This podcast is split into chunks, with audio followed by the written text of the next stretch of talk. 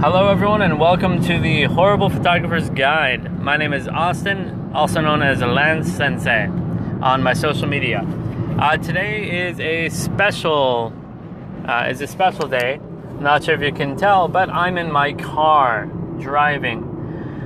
Um, and the reason that I'm in my car driving is one because I have a two-hour commute in in total every day, and so I might as well take advantage of this and also because I can't get any of my audio equipment or recording equipment to go, so I have to record directly onto the Anchor app.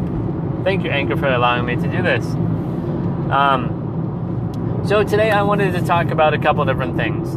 Uh, the, the number one thing would be um, a question that I had, and the number two thing would be my experience in the Tokyo Coffee Festival and then the third would be stepping into fears.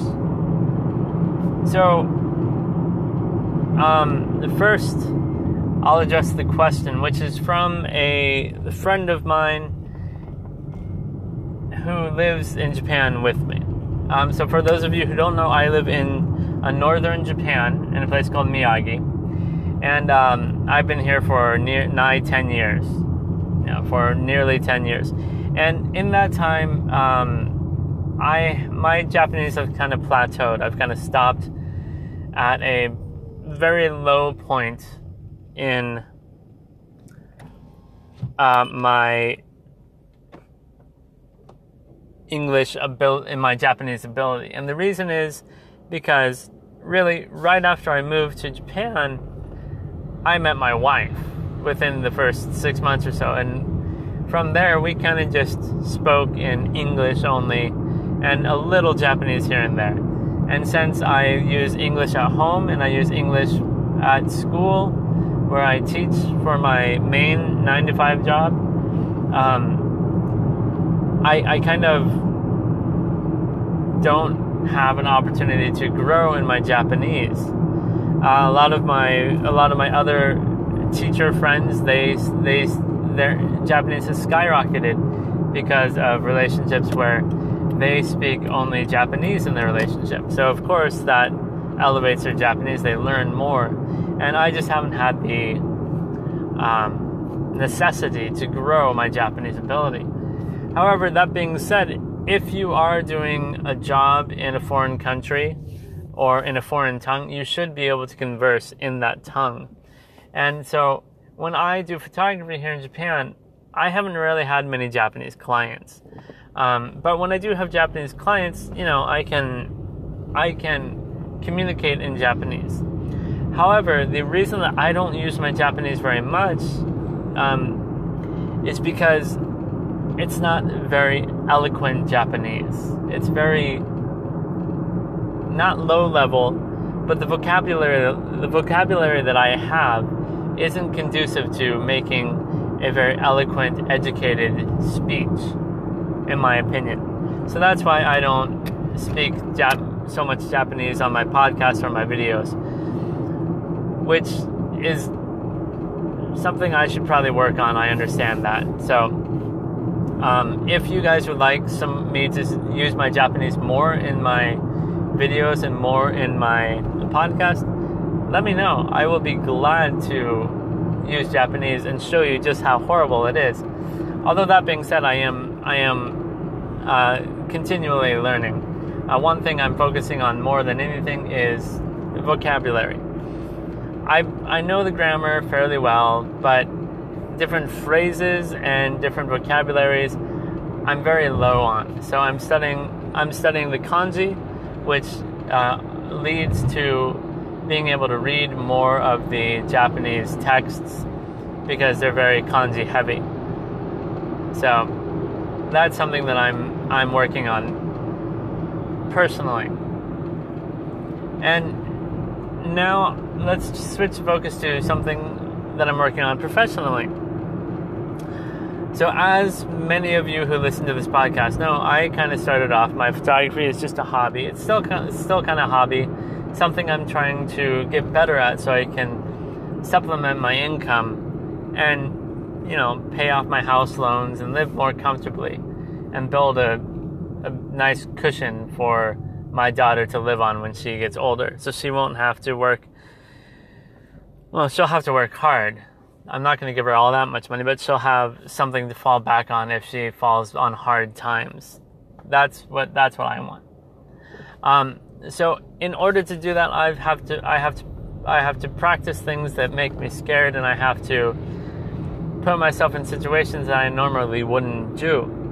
And one of the situations that I put myself in recently was the Tokyo Coffee Festival. So, what is the Tokyo Coffee Festival? Well, obviously, it's a festival of coffee. Um, it was in the United Nations University building, which I did not know they had. I, I didn't realize that that was a thing. It was it was a very wonderful wonderful event. Um, we were in the courtyard and outside in the front um, meeting area outside of the university. There were tents set up everywhere with um, with little umbrellas everywhere because it was raining. It was right before a pretty hard typhoon, um, so they had all the rain gear out and whatnot. I was there. Um, I took a night bus from Miyagi, where I live, out to Tokyo, and then I took the first train, literally at 5 a.m., all the way to Shibuya, where the coffee festival was, and I got to watch the coffee festival being set up. I got there before there was anything, and then uh, I actually got to help out a little bit. Not not very much. Just you know, they needed some help. I moved just moved some boxes, but uh, there were probably God a good 50, 60 different vendors uh, outside in front of the in front of the university was the food section. So they had um, tents, and underneath the tents were all these different vendors. So there was an antique market um, marketplace. There was Malaysian fruits market. There were all these different food vendors, as well as some coffee bean uh, sellers selling just the beans in the food section. And then in the parking lot next door, there were some more food, selling more fruits and vegetables and fresh things you can buy. Um, we had, there were a few different sellers from New Zealand, which was interesting. There was a lot of peanut butter that I didn't get a chance to try because they sold out extremely fast before I had a chance to go back. And then behind the food section, when you go into the courtyard of the main university, there's a small little section of, I'd say, probably what? Oh, probably 20 um, to 40 coffee vendors only. They only did coffee. And so when, when you went in, you had to line up and you had to buy a cup, a taster cup, and then get taster coins. So that was about sen gohyakuen, about 15, 16 bucks in English money, in US dollars. Sorry, English. Um, and that would you, you would get the cup and you would get uh, the taster coin, the taster coins, and that was really interesting. I got to go around and taste all the different things and talk to different people. Um, and there was a live band that apparently had been there many different times from Australia or New Zealand. I don't remember. I wasn't paying attention to them so much. They came and played for about an hour and then left, and then they just had house music going the rest of the the rest of the time. Even though it was raining, um, you really didn't get hit with the rain because they had large umbrellas everywhere, and people had their umbrellas out. Uh, so it was a wet a wet time, but it wasn't very uncomfortable. Uh, it was it was bright out. It was it was fairly warm, and the coffee and the smell of the roasters and all the food they had out outside really lent to the atmosphere being warm, welcoming, and friendly. And everyone everyone was warm, welcoming, and friendly. Uh, when you go up, they you know they will talk to you, ask you where you are. They'll tell you all about the different kinds of coffee. There was drip coffee, siphon coffee. There was inverted siphon coffee. There was boil heater coffee. All these different things. Each vendor had their own particular different style, and it was really interesting to see. Like for example, there was Okinawan coffee and Kagoshima coffee, and they were very, very uh, light, but also very bitter. And there was also some. Uh, there was also some coffee from a place called Yakushima. In Yakushima, it was super super bitter, but it also was sweet, which is a very interesting, very uh, very sour, bitter, but also sweet smelling and fragrant at the same time, which is extremely interesting. And then some of the coffees they had espresso coffees, which um, were of course very dark and very thick and very rich and really um, good to drink. And they also had this one coffee that had been brewing for six hours. They they dripped one drop of water since early in the morning, and it would just fill slowly filter through, and it was, and one drip would come out every minute or so. So it took a long time. So they had been doing it for a couple days apparently, and when I tasted it, it smelled like it smelled like a very rich, very earthy um, coffee, but when I tasted it, it literally tasted like um, how can I describe it? Kind of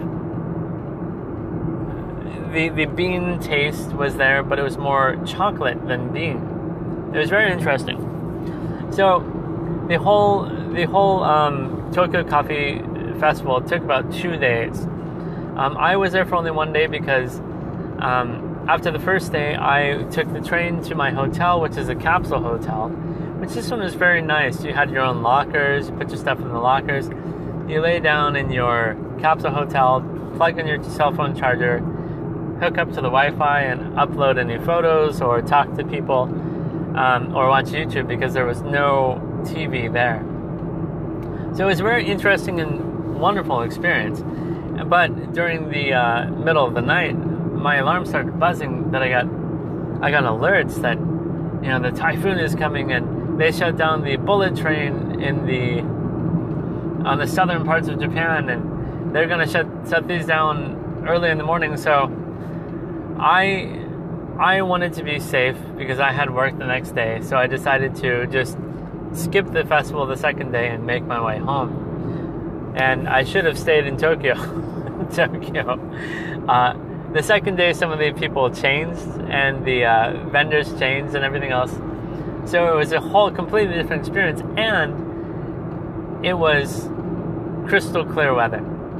Um, so the the typhoon passed right over Tokyo area, right over the Shibuya area, and just went straight north. So there were no closures. I was just a little quick on the draw and went home on the first Shinkansen I could find, which is regrettable, but not much would, would have changed between um, the first day and the second day, minus a couple different vendors, which I which um, I was looking forward to some of them because I had been hearing the day before about this really, really good vendor that does super dark, rich uh, coffee that tastes very light and just the way they do their their espresso and their lattes and everything else i really wanted to taste it but unfortunately i went home and one other thing i missed out on because i was taking photos the whole time were some of the seminars which were really sounded interesting seminars on the different styles of, of doing coffee like the aeropress there the uh, the drip coffee, the siphon coffees, all and all the different kettles. There was all these different things that they were doing um, seminars on, which I didn't get a chance to do. Which hopefully next year, when it comes back for the 11th year, if they do come back, which I hope they do, I'll hopefully uh, have some more time to do that if there's not a typhoon.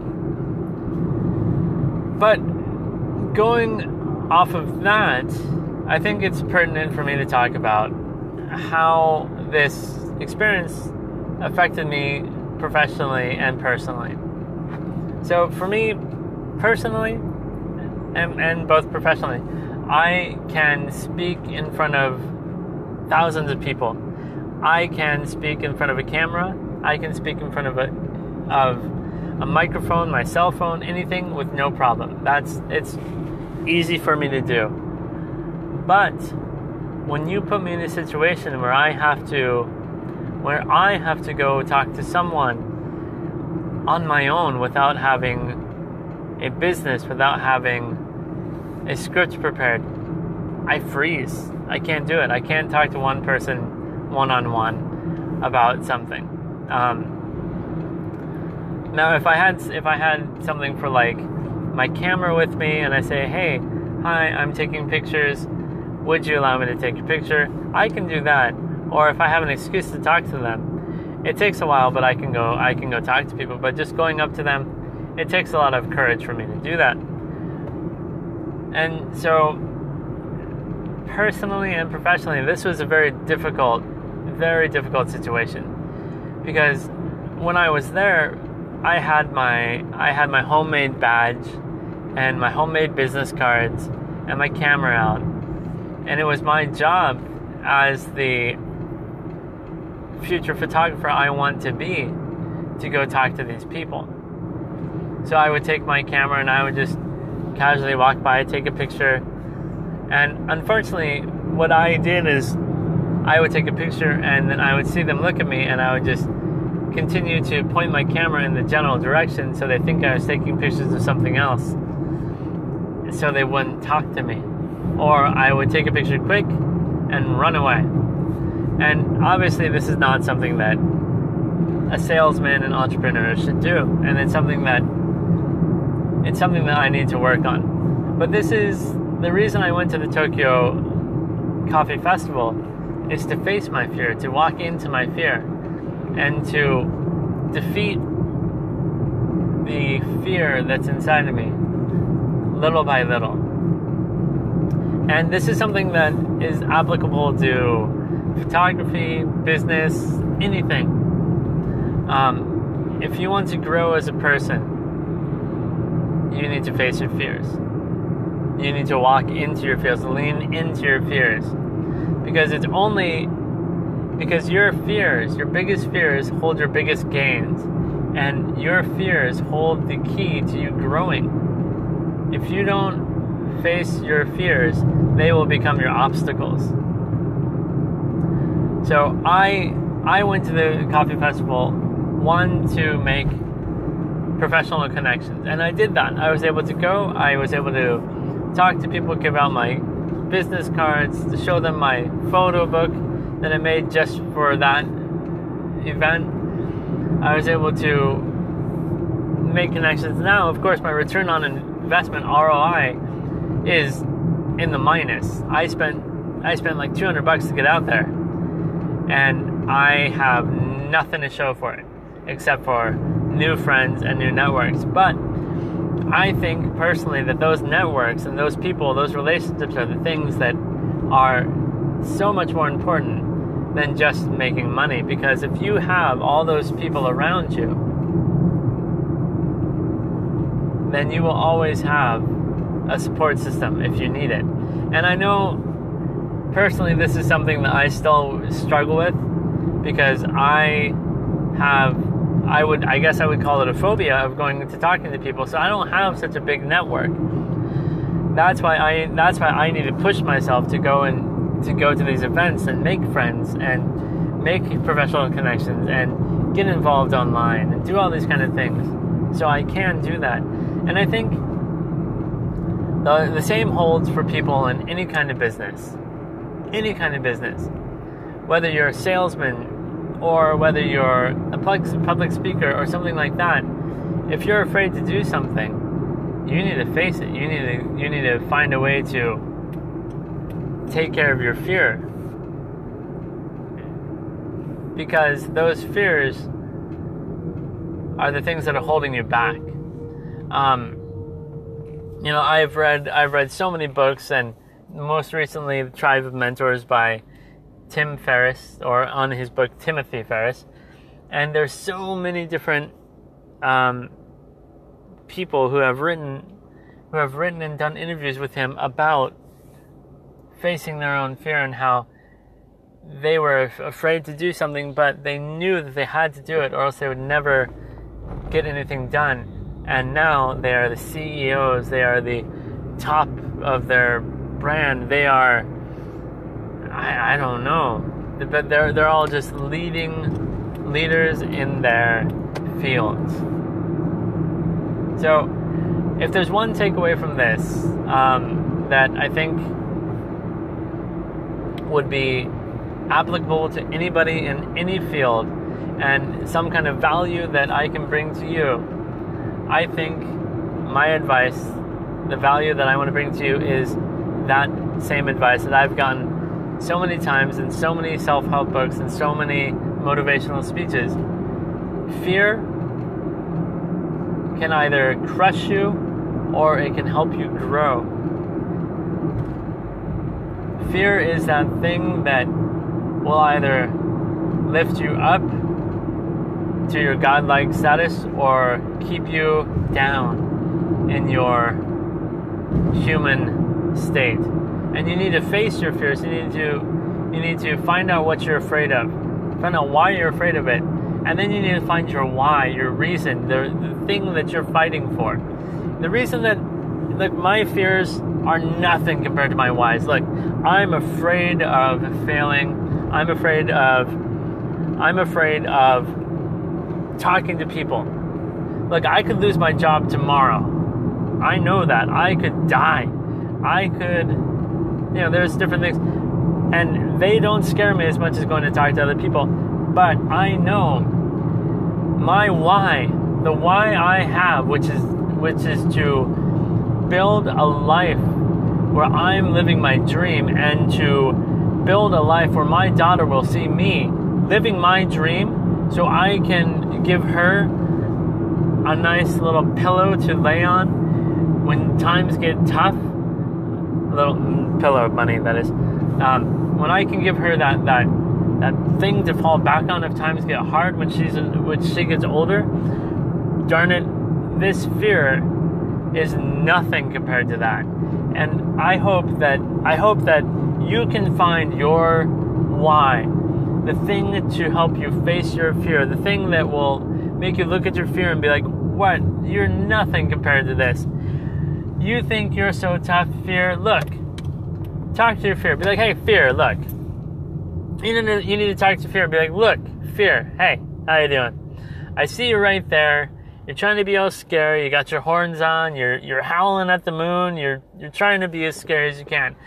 But look, you're trying to be a dragon. But look, compared to my why, compared to this giant, enormous moon beaming, beaming at you of a why, this giant sword shining in my hand that is the why I wield.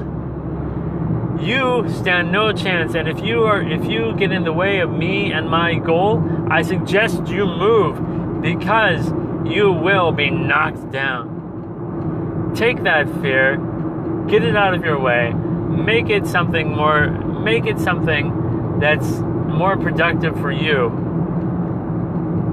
and go out and find your dreams i hope i hope that this little speech here can help you go out and find your own dreams and find your why and help you grow as a human. Because you know what? I'm not perfect. Not by a long shot. I still have a lot of fears to face. But I am facing my fears little by little. And I am growing and I am getting better and I am going to make my dream come true one way or another. I will either live to see my dream come true and to see my dream become a reality and live to make sure that my I can see that my daughter has a nice little cushion of money to live off of if the times get hard when I when I die I will either live long enough to see all that come to fruition or I will live or I will die trying and you know what you know what's really funny just going on off on a tangent here. My my my the three points I wanted to to go off of are finished, but just going off on a tangent here. If your life sucks, which we all all our lives suck at one point or another. I hate my job. You know, people say I hate my job. I don't like this. Blah blah blah blah. Instead of just sitting there doing nothing about it, get off your butt and do something about it. Your little just sitting there complaining about things will never change your outcome in life. You need to go do something about it. That that complaining without doing anything about it, that is your fear. Um, That is your fear trying to control you. I completely lost my thought. I had one more important thing I want to say. I know that it will come to me after I turn off the recording on this, but I just, I just can't remember it now, and it's to drive me crazy. So maybe if I remember it, I'll I'll put it posted on my social media. But for now, I think that this is where we're to call it quits. The main points of this, the main points here of this podcast today, stepping into your fears, facing your fears, is this. The three main points. One, I don't use my Japanese so much in my videos and social me- media because I don't have such eloquent Japanese. And if you'd like to hear me use more Japanese in my podcast and everything, Zehi Yutikudasai. Tell me. I'll I'll do my best. Two, if you have a chance next year, go to the Tokyo Coffee Festival. It's a wonderful experience and it's a great way to expand your not only your taste in coffee, but your knowledge about the people around you, especially if you live in Japan. And three, facing your fears is a way to grow, and you need to face your fears if you're ever going to grow as a human being. So if you like this episode, please give it a thumbs up or um, a review on which whatever you're listening to this to, and visit me on any, any of my social media at Lantz Sensei, L A N T Z S E N S I, and drop me a line and say hi. I'm always happy to say hi to other people. All right. Thank you for listening. Have a great day. Bye.